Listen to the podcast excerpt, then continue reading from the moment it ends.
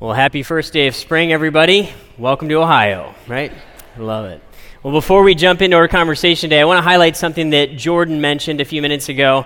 Uh, Easter is next weekend, and uh, in light of Easter, we planned three extra services, uh, really just to create some room for our community. And so, uh, as you're looking through making plans for Easter, love to have you consider, if it works for your family, jumping into one of those additional services that, that we added on for that weekend. That will, like we said, create some room for our community to experience grace and uh, really be able to, to come and, and uh, jump in for Easter. It's a great time, by the way, if you're thinking about inviting friends or family, maybe that haven't uh, had a church home or haven't experienced grace, love to have them be our guests for the weekend. So take advantage of that. It's coming up.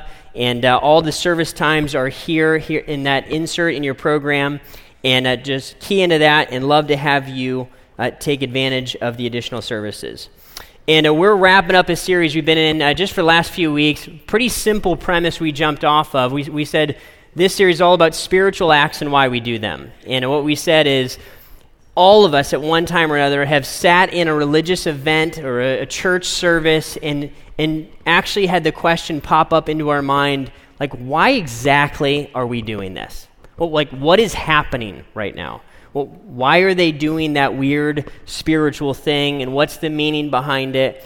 And we said some of us would have grown up in church, and so church stuff feels normal. And so maybe those questions would surface a little bit later for us as we became more reflective about our faith. We'd start to maybe ask the questions why do we sing songs to God? Like, what is, what is that about? Why would we get baptized? What's the actual meaning behind it? Why would we do things like practice communion? Like, what, like what, why do we do these things? And why did Jesus tell us to do this? And we said if you grew up in church, those questions would come later. If you are like me and you didn't grow up in church, and those questions hit you like a freight train as soon as you experienced church for the first time. That's certainly how it has been for me. When I uh, first started attending Grace Church about 15 years ago, uh, 16 years ago now, I, I, was blown away by, by the questions. I thought, I have no idea what's happening. Can someone please explain it to me? And I would say if that's where you are and you're like newer in your faith or you've just made a decision to follow Jesus, uh, these series of conversations we've been having the last few weeks will be incredibly helpful for you to be eye opening. And uh, if, if you've known Jesus for a while and you're familiar with the spiritual acts that we're talking about, then I think they'll uh, probably bring some refreshment and some energy to some of these habits and acts that we would do on a pretty regular basis as a church. So, over the last few weeks, we've talked about worship, we've talked about baptism, and if you missed either of those conversations, love to have you catch up online and, and kind of get caught up to the why behind why we would do those things. And what we're going to do today is we're going to wrap this series, wrap this conversation up with, with really digging into communion, right? We're going to look at the idea of communion. And here at Grace, we, we do practice an ancient form of communion, kind of how the, the early church would do it. And so there's three different aspects. And even before we dive into this, I want to make sure you have these three aspects of communion in your mind. So we, we surround communion kind of what we call the love feast. And it's going to be basically a meal where Christ followers get together and, and they talk about and think about, dream about heaven. Right? So we have the love feast, we have foot washing, and we have the bread and the cup. And we're going to today walk through and kind of explain each one of those and kind of what happens in us as we experience each of these. But this is kind of how the early church would have done it. And uh, we've locked into that ancient form of communion. It's really a very, very powerful thing when you experience it. And I know for me, like when I first heard about communion, I was like, this is the weirdest thing I've ever heard of, right? So I, I, first started coming to church. Took me a while even to feel comfortable attending a church service. And then they started talking about communion, you know, from the front. And I, I literally had never heard of communion. I had no idea what they were talking about. Like, I looked at a buddy and said, What is communion? And they're like, Oh man, communion's awesome. You know, it's coming out of the Bible where, where Jesus says, Eat my flesh and drink my blood. And then we wash each other's feet. I was like, that is the freakiest thing I've ever heard of. I'm out of here. There's no way I'm doing that. Right? If you had a, a, chart, a scale of the weirdest things that happen in church, like communion would peek that thing out in a second. Communion at first glance is just odd. Right? It is an odd thing. But as you start to unpack the meaning of it, it is unbelievably powerful and meaningful. And it's, one, it's my favorite thing we do all year. Right? When I, get to practice communion, I, I never feel closer to God than when I'm actually engaging in that spiritual act. It is powerful and meaningful. And it's, it's different. It's fun. It's, it's a little bit different than some of the other ones, some of the other spiritual acts that we've been talking about. Like last week, we talked about baptism. Baptism is like a big party, it's a celebration. It's like a, a, big celebration of your spiritual birthday, so to say, right? The, the day that I said yes to Jesus, we'd be celebrating what happened in that day. Communion has a different tone to it. And actually, the Bible would even encourage us to, to embrace a tone of sobriety. The Bible would say that we should examine ourselves as we participate in communion. And, and when we come to communion this week, we have uh, services Wednesday, Thursday, and Friday. We'll talk more about what that means when we examine ourselves in communion. I would even say, even before we jump in, uh, this conversation we're going to have today really won't be complete until we experience this spiritual act, right? We, until we actually do communion is when it really closes out. But communion is, it's a, it's a sober act and, the Bible would say that really it's only reserved for Christ followers. Or here's how we do it at Grace. If you're a follower of Jesus, we would say absolutely, we would encourage you. And even the Bible would say you should embrace communion and practice it. If you're not yet a Christ follower, we, we would say absolutely come and just watch. You know, and if you're not comfortable with some of the elements yet, that's fine. Just watch it, kind of watch it play out. Even if you're a Christ follower, you're not comfortable with all the elements. Come and watch and observe. But th- there's a reason why God would say to embrace this uh, with some sobriety, right? With kind of a somber tone and, and a seriousness. And the, the reason why we would do that is because communion is all about the work of Jesus. And so the, the, if we had to encompass what communion is about, it, it's about the work that Jesus did that started on the cross. Right? It's, it's the work of Jesus' life. And you say, what does that all look like? Well, here, God would have looked, right, thousands of years ago and said, I created humanity. I love humanity. I want to be with humanity. Humanity has been separated from me. Our relationship with God had been broken. God would say, but man, I'm passionate about my people that I've made and that I love. And so what I'm going to do is that he looks at Jesus, his son, and says, I want you to come to earth, put on skin, live a perfect life, Jesus says, I will do that. I'll be obedient to what you're asking me to do. Jesus comes, lives a perfect life, never breaks any laws or commands that God has given. And then at the end of his innocent and his perfect life, he basically submits himself to be murdered. That's really what happens. Is Jesus says, I'll, even though I'm innocent and even though I'm falsely accused, I'll allow myself to be beaten and to be right, hit with rods and whips and, and to have a, a crown of thorns pushed down on my, my head. I'll be crucified, and that will pay for the sin of the world, right? That, that anybody would have faith in me, ultimately, right? That their sin would be paid for. And we would look at that and say, yeah, that's the work of Jesus. That Jesus came, he died on a cross, he was buried, he raised from the dead. And that message is the message we would call the gospel. And even now, when, when we think of the message of the gospel and how it's typically presented over the last handful of decades, we would think, when I hear that message, most of the time it's often presented in the context of if you want to not go to hell, if you want to go to heaven, if you want to avoid hell, what you need to do is you need to accept Jesus, and there would be a future element to accepting Jesus and to accepting the work that he did. And what we're going to see is that there are a couple different elements and impacts to what Jesus did. And one of those is the future element that there's a reality that Jesus, we could say this way, Jesus will save us. Right? If I've put my faith in Jesus, if I said, Jesus, I believe this is true for me, that you died for my sins, one day it's true that Jesus will come back and he will save us. Either if my life runs out here on earth or if this world wraps up and Jesus ends it, at the end of the day, I'm going to end up in heaven if I put my faith in Christ.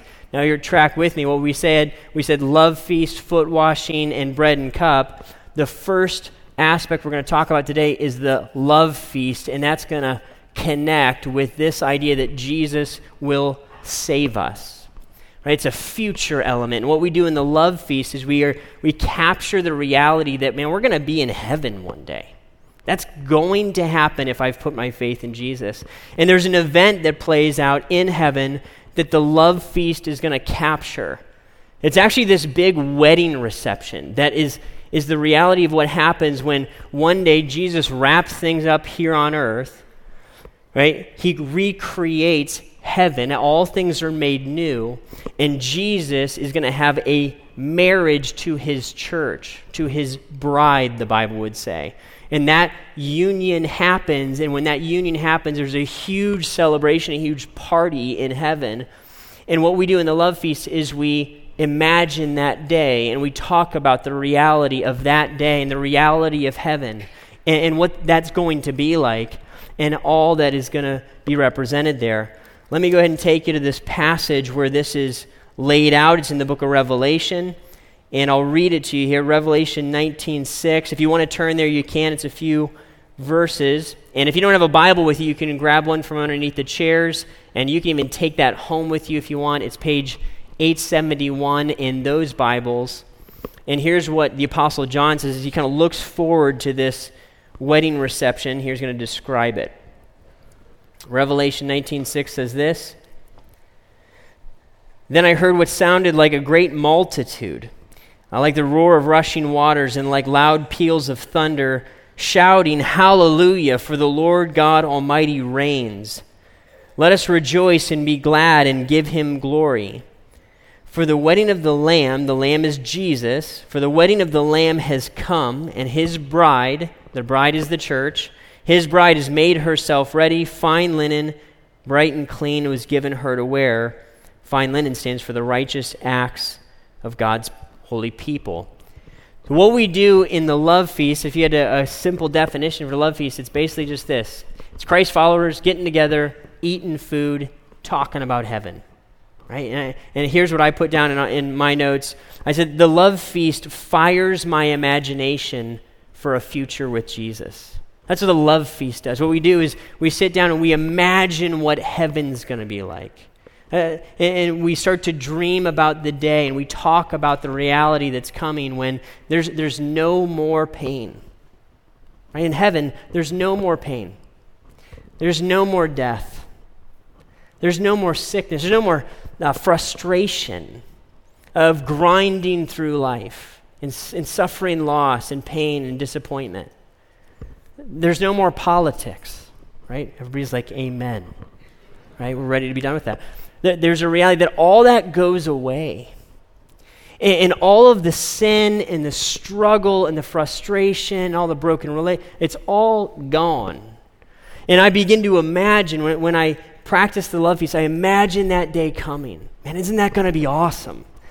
When, when all of that is gone, and not only is the pain of life gone, but now the reality of heaven is here. And what's it going to be like when Jesus makes all things new? Do you know that Jesus said that? He said, Behold, I'm, I'm making all things new. We get fired up about new stuff, don't we? I do. One of our cell phones just broke. I went down to the store and I got myself a cell phone. You know what? I'm so fired up about this thing. You know why? It's new. Right? That, that's why. That's why I'm fired up about it. It's new. I told you guys a story about my plumbing problems a few weeks ago. I had this, uh, this simple plumbing issue, you know, and I actually left our conversation, went home, and that night uh, it backed up again. And so what we did is we, we dug up all this plumbing, I had to replace my whole sewer main. And I was so frustrated about it. And some plumber buddies of mine were putting it all in, and we were all digging, and when it was all wrapped up and done, you know what? I was so excited. Never been so excited about my life the fact that there was a pipe in the ground connected to my house. You know what that pipe was? It was new. And I was like, it will not break anymore. It is finished, right? This thing is new. And in heaven, everything will be new. Right? There, there's no more wasting away, there's no more deterioration. The streets are made of gold. It's going to be amazing. We're going to look at people from all tribes and tongues and nations and generations, and, and we're going to all be centered around Jesus, and we're going to celebrate, and it is going to be awesome. We'll explore all that God has made and even remade. And man, that's what we do in the love feast. It fires up my imagination for a future with Jesus. Right? Because when's the last time we sat down with a group of other Christ followers and just talked about heaven? Like, we're not going to talk about the Cavs. We're, we're not going to talk about politics. We're not going to talk about our bosses or our employees. Or. We're going to talk about what's coming. We're going to talk about the reality of what Jesus purchased for us. Right? There's this future that we're going to enjoy, and it's going to be amazing. That's what's going on in the love feast. That's one aspect of communion where I start to kind of move my hope and my heart and my mind into the hope that is to come in heaven. Jesus will save us. That's a reality. It's not all that there is, though, right? There, there's a reality that I'm living here on earth, and I need to know and understand, recognize that Jesus, not only Jesus will save us, Jesus is saving us, right? Jesus is saving us. So, Jesus today, if we could peel back heaven and look and see where Jesus is, the Bible would say that he's at the right hand of the Father and that he ever lives to intercede for us. He's praying for followers of himself even today.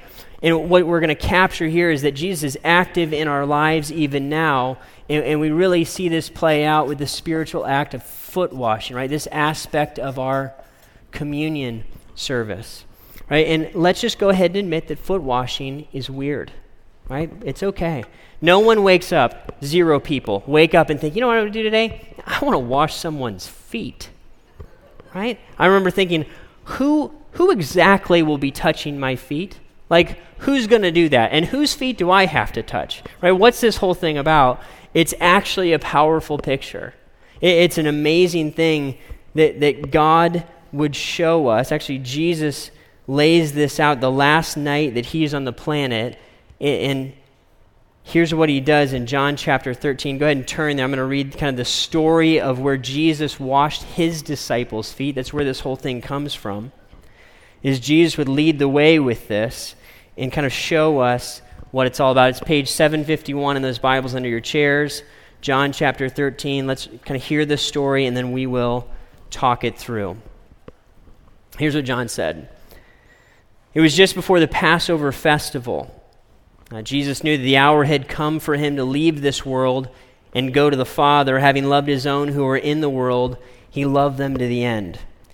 The evening meal was in progress, and the devil had already prompted Judas, the son of Simon Iscariot, to betray Jesus. Jesus knew that the Father had put all things under his power and that he had come from God and was returning to God. So he got up from the meal took off his outer clothing, and wrapped a towel around his waist. After that, he poured water into a basin and he began to wash his disciples' feet, drying them with the towel that was wrapped around him.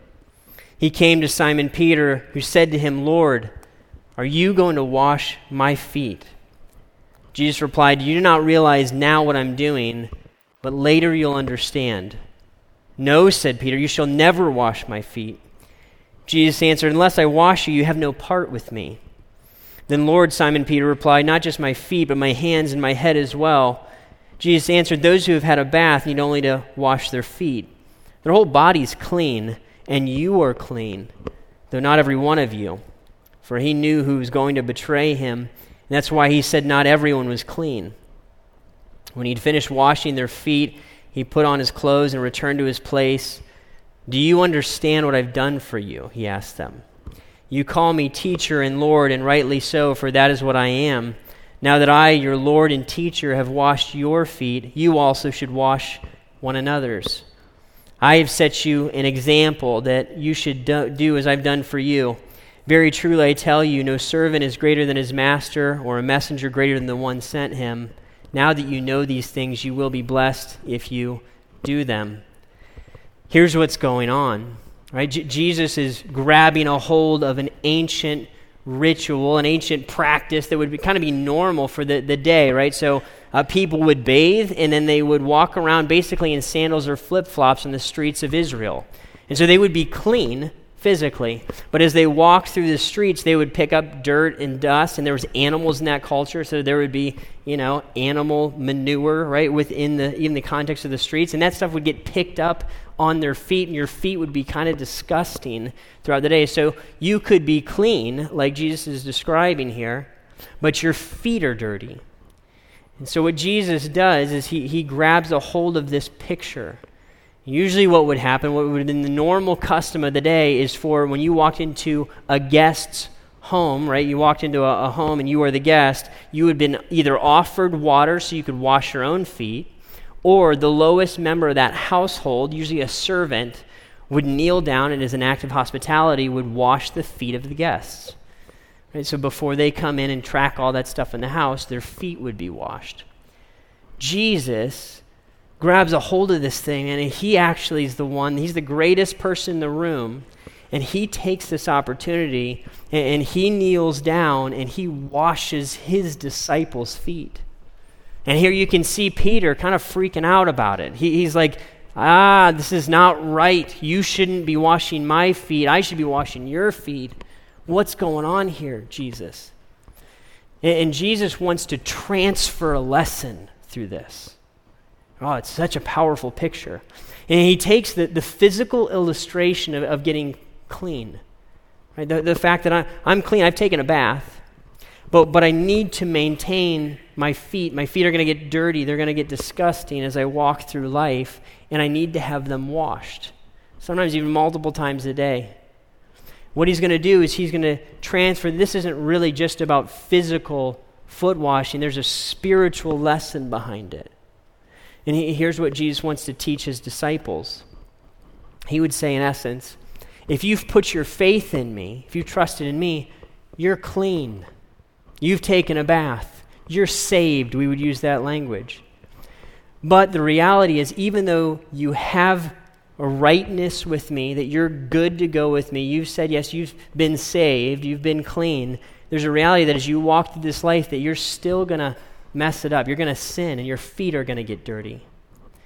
And I need you to understand, Jesus would say, I still need to wash your feet. Even though you've put your faith in me, I, I need you to continue to confess your sin. I need to continue to, to apply my work in your life kind of day in and day out. And I need to wash your feet. And, the disciples, this is why Jesus would say, What I'm doing you don't understand, but later you will is they're going to understand this picture later as they understand what Jesus is truly capturing here. And here's the thing I, I put in our notes guys, foot washing humbles me, right? Foot washing humbles me. When, when I actually go through the process of, and here's how we do it here at Grace we, we get a little basin of water right? And you know, sit down with a family member or a friend or somebody from Grace or one of our leaders or whoever, and we'll sit down and I'll have someone wash my feet. I'll put my feet in this basin and, and they'll kind of work water over my feet and we'll dry it. And then we flip places and I'll wash someone else's feet.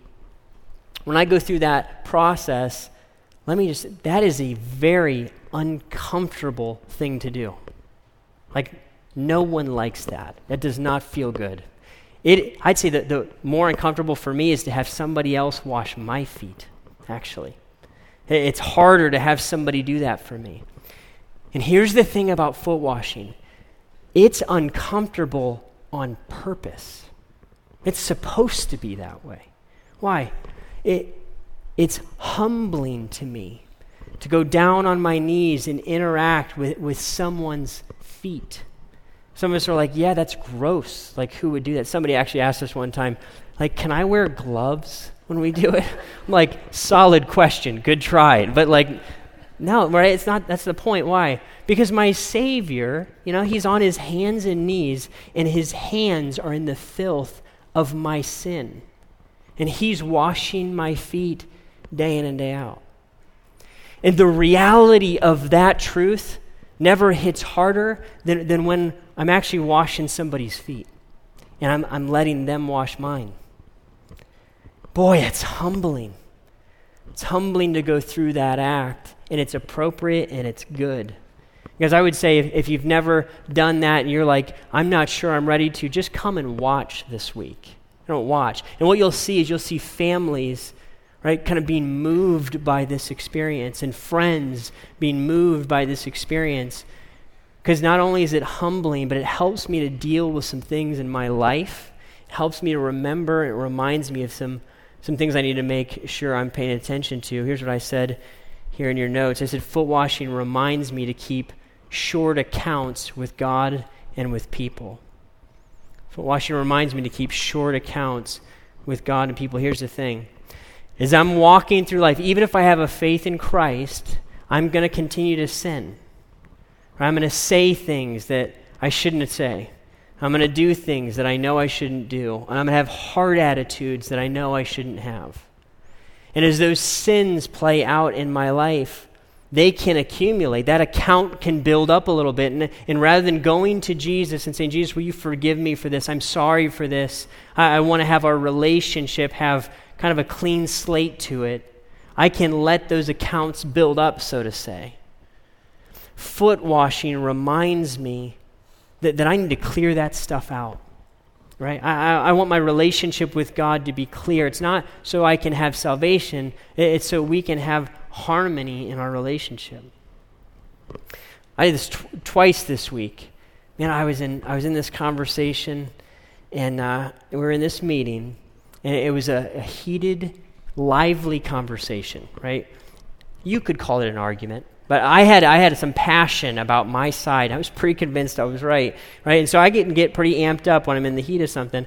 And, and we're going back and forth, and we're, right, it was all kind of in bounds above the belt. And then there was the line, and then boop, there I went, right? Right over that thing, man. And as soon as those words came out of my mouth, I thought, I probably just pushed it too far, you know?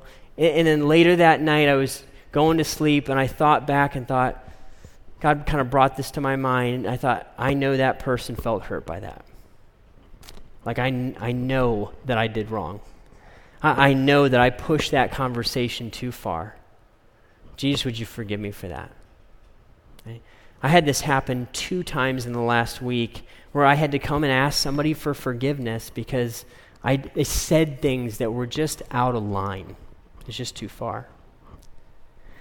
This is what's going on in foot washing is I need to, to recognize that Jesus is still forgiving me, right? For my sins, for my addictions, for my lust, for my anger. That, that He's actively washing that disgusting filth off of me day in and day out. And I, I, I don't want to go back to it, but sometimes I do. And I need to have that stuff cleared out. And then Jesus would look at us and say, Just like you have been forgiven, I want you to forgive others. Right? I want you to wash other people's feet. When there's broken relationships and we sin against each other, Jesus would look and say, I, I want you to keep those accounts short between each other. That's when there's broken relationships. We need to heal those and forgive each other and be eager to do that. See, that, that's what foot washing is all about. Right? Living in that forgiveness. And then going and forgiving as I have been forgiven. And this is why this is sometimes an emotional thing. Let's just be honest. Right? Sometimes there's tensions that we have in our relationships, right? In marriage or in friendship or with our kids or with our parents. And sometimes we harbor bitterness. And sometimes that stuff builds up, and sometimes the account gets big, and sometimes we don't talk to him anymore, and sometimes foot washing makes me go through the process of saying, I'll forgive as I've been forgiven. Jesus does this for me, and I want to do this for the people in my life. Jesus is still saving me. I, I want to continue to see this stuff play out in my heart and in my life. Jesus will save us. Jesus is saving us. And there's the powerful truth that Jesus has saved us. Jesus has saved us. And th- this is what the bread and the cup is all about. Right? When we look at the fact that Jesus came and he offered his body and he offered his blood, and he did that to pay for and to rescue me. That's what's being captured here in the bread and the cup. Let me show you where this comes through in Scripture, where Paul would teach the church on how to, how to interact with communion. 1 Corinthians 11, 23, I'll just read it to you. Uh, Paul says this He says, For I received from the Lord what I also passed on to you. The Lord Jesus, on the night he was betrayed, took bread, and when he had given thanks, he broke it, and he said, This is my body. Listen to this. This is my body, which is for you. Do this in remembrance of me. In the same way, after supper, he took the cup, saying, This cup is the new covenant in my blood. Do this whenever you drink it in remembrance of me. For whenever you eat this bread and drink this cup, you proclaim the Lord's death until he comes. here's what we're doing. Right here, here's the bread and the cup, right? We get a, a wafer, a, a cracker and we, we get a, a little glass of wine or a glass of juice. And what we do is we recognize the reality of what we're symbolizing here. And it doesn't become the, the blood in the body of Jesus. It doesn't transform into something else. It's symbolic. But, but here's what happens. The, the bread in the cup, when I take that and I walk through that spiritual act, it brings me back right, to, to the reality, the depth of God's love for me. Because here's the thing Jesus would go to unbelievable lengths to save me. And God the Father, even above that, would look and say, I love people. I love you so much that, that I would go to the lengths to send my own son, and I would have his body be beaten right? Beaten with rods and pounded with fists and slapped in the face. His, his body would, would be affected by a crown of thorns ripping through the flesh of his skull. That his blood would be poured out from all, all parts of his body. And his, his body and his blood would be all over. He would be shredded by the sacrifice of the cross. And that is the depth of God's love because that's what my sin cost. That's, that's what my sin cost. Right? My lust and my pride and my failure to keep the laws of God cost the broken body and the spilt blood of Jesus. Because, see, we weren't saved by a system if we put our faith in Jesus. We weren't saved by a religion, we were saved by a person. Right? God the Father had to watch, and his wrath had to be poured out on his Son so that that Son would suffer to pay for my sin. As I have, I have four kids. I have one son. I cannot fathom the love that I would have to have to take my nine year old son and say, I will give him to die for my enemies. That's what God did. He, he gave his son, his boy, and he allowed his body to be annihilated and his blood to be poured out. Why? Because of the passion and the depth of his love for us. That doesn't make any sense to me.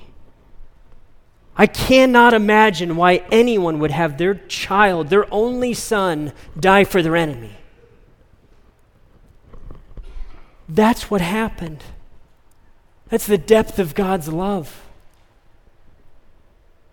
Because when we go through the, the bread and the cup and we, we take that in, we're never closer to the reality of that sacrifice that love for us.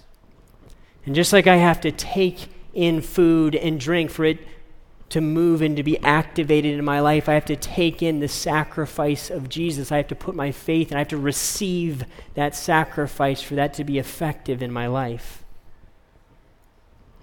That's what the bread and the cup's all about. Taking me back to the heart and the passion and the love of God given to me in Jesus. Jesus will save us. I can celebrate the hope of heaven. Jesus is saving us. I need him now to get in the, the grime and the filth of my life. Jesus has saved us. My sin came at an incredible cost.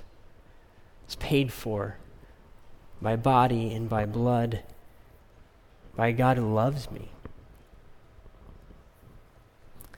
This, this is the spiritual act of communion. Coming back to the heart of God and the passion of our Savior.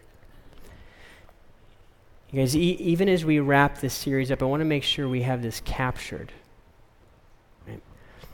Because we don't just think about these things, God asked us to actually do them. Right? I'm, I'm, not just a mind, I'm not just a brain, I, I'm not just a heart. I am all of those things wrapped up together in a body, and we are experiential creatures. Right? I put this in your notes. We don't just think spiritual thoughts, we do spiritual acts. And there's something important when I actually show up and I do these things. Right? There's something important about being together with you and worshiping God together. There's something important we, we experienced, if you here last week in baptism, when we all heard life change stories and we watched people be immersed in water and we, we all got teared up and we were affected by that. Because why? We were a part of doing a spiritual act. It wasn't just happening in my head or my mind, it's something that the church does together. Boy, the same thing is true in communion. That when we do communion, we experience this stuff, and, and we need this as human beings. We need to go through and actually humble ourselves. We need to actually go through and, and have a symbol to help us remember. These acts are important, they're powerful, and they're meaningful. As we do wrap up this series, I've got some questions for us here, kind of in light of all of the conversations and acts we've gone through. When I think back about the priority that these acts hold in my life, here, here's some questions that I wrote down. Does, does worship need to be elevated in my priority list? When I think about going to church, does that need to show up more than every other week or every third week or when it makes sense or when it's convenient? Does, does worship need to to hold more weight in my heart and mind because it's a spiritual act, and I know that when I draw near to Jesus, He draws near to me. Is baptism something that I need to consider? Right? If, if I've never been baptized because of my faith, not talking about being baptized as a baby because someone else wanted to see that happen. I'm talking about because of my faith in Jesus and my transformed life and, right, the inward change that happened in me, I want to make an outward profession of faith through baptism. Have I done that spiritual act? I think it's a question we got to wrestle with, and I think Jesus would call us to. And then we have an amazing opportunity, right, to talk about communion today, and then we're going into Holy Week this week, leading up to Good Friday, right, the day of Jesus' death, and then Easter. What if this week we said, let's carve out some more time and, and some more space? And we said, I, I want to prepare my heart and mind, and I want to go back and I want to I want to read the last few days of Jesus' life. I want to go back and read about how Jesus was betrayed and, and how Jesus was beaten and how Jesus was crucified and even about Jesus' resurrection. And what, what if we said, Let's carve out some room and go back into Matthew, Mark, Luke, and John. You can Google it. You can find these references easy. And we'll, we'll say, Jesus, help me to focus, move some room in my life to focus on you. And, and what if we individually and as families did that over the next handful of days? And then what if we came together at communion and we finished this conversation? And, and we said, Jesus, would you meet us there? I wonder, would the wonder of God's love for me come alive in my heart and life, maybe in a new way? Would I see the, the reality that Jesus is so passionate about me that he would give his life, he'd lay it all down? Could we be changed by that? Could we be affected as we draw near to God? Would God draw near to us? I think it would be powerful for us to do as a church.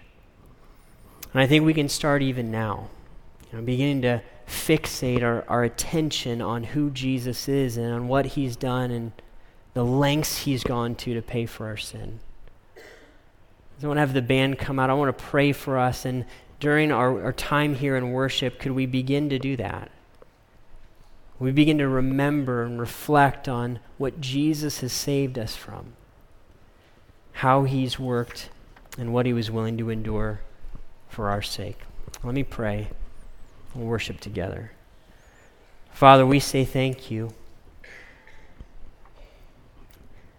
Lord, because we, we don't know what else to say. You, Lord, your love doesn't make any sense. I can't even imagine the love that you have for me. Because, God, you know that I wouldn't give my son for my enemy. So, Father, we say thank you again for the depth of your love for us. Lord, thank you that you're going to rescue us from this life one day that one day we'll be with you in heaven. God, give us hope and endurance for this life because of it. Lord, you know the grime that exists in our lives. You know when you see the words that come out of our mouth. You see what we do in the dark and in the secret. God, thank you that you are eager to forgive. You're eager to wash our feet and the filth from our lives. Lord, thank you that, that you would give Jesus. God, the cost of my sin was unbelievable. Thank you. Lord, we ask this week, would you prepare our hearts? Would you help us to focus on you, to remember?